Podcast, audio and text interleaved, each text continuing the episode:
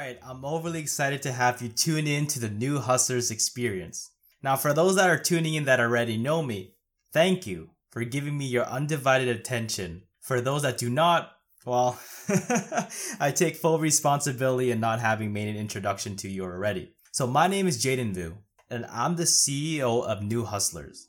I'm based out in Vancouver, BC, Canada, originally born in Toronto, Ontario.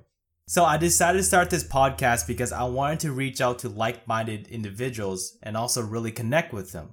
And from that, I want to be able to give you a closer look to how I grew up and the traits I learned along the way that really defined my success as a young, hungry, and driven entrepreneur. With that, every single Friday at 3 p.m. Pacific Standard Time, I'll be dropping an episode a week, so make sure you check back every Friday of the week.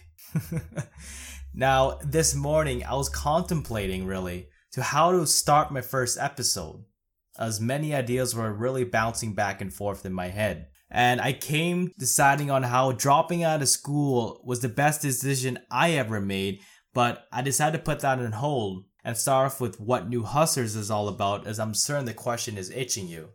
I started this company not that long ago, actually. The idea was floating around back in September 2017 and didn't get finalized until December.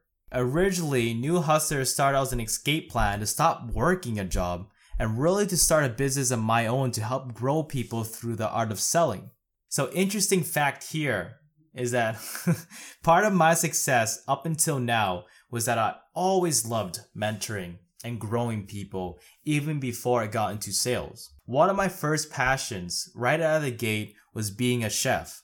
I wanted to be the next Gordon Ramsay. I wanted to be the next Daniel Boulud. I wanted to be the next Alain Ducasse or all these huge um, Michelin star chefs. So while in pursuit of being a world renowned chef, the best part of my days was coaching my brigade of cooks you can understand how stressful the days are. It's very hands on, you're constantly moving. But the best part of my day that kept me going was really putting a smile on the faces of my cooks and really teaching them and growing them as I go. Then, even when I left that industry and got into film and television, I went out of my way to really just teach people how to write screenplays and direct and produce movies. And I didn't want to receive anything back and I felt really good just giving my time to people to really develop them.